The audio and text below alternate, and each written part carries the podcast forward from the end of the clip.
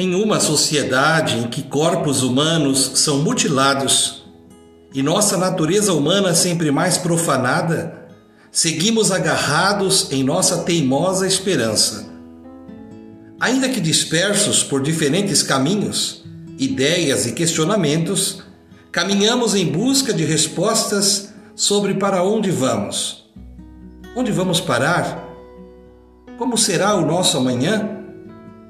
Para entender que o futuro incerto será tão complexo como o presente, não podemos querer seguir em frente com um pensamento mutilado.